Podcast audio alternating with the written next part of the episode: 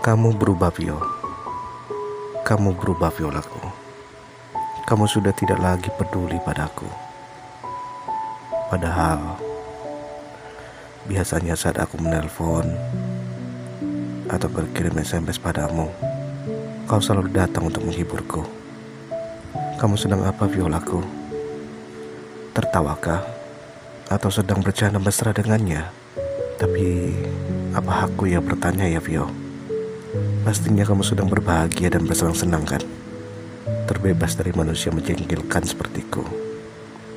Tapi sampai kapan kau akan mendiamkan aku, Vio? Tak ada kabar. Telepon pun tidak. Bahkan sekedar SMS pun tidak. Kamu tidak pernah seperti ini, Vio. Mungkin benar kata hati nuraniku. Kau ingin melupakan aku dan menjauh dariku. Semua ketakutanku menjadi nyata. Apakah kini engkau akan benar-benar pergi tanpa peduli denganku?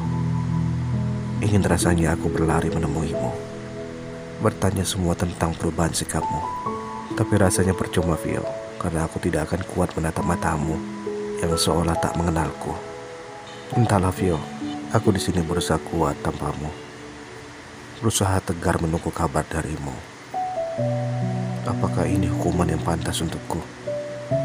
Karena aku pernah bermimpi, aku bertemu denganmu lagi di mimpi dan lagi kau acuhkan aku, Vio.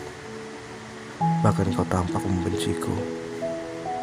Dan aku memang mungkin tak akan pernah menjadi tempatmu pulang. Mungkin aku hanya pelarianmu saja saat sepi.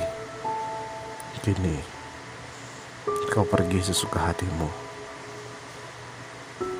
Tapi aku sungguh rindu Vio Aku rindu kamu Aku rindu kamu yang dulu Yang peduli padaku. Lebih menyakitkan diabaikan daripada dibenci. Karena itu membuatmu merasa seperti tidak berarti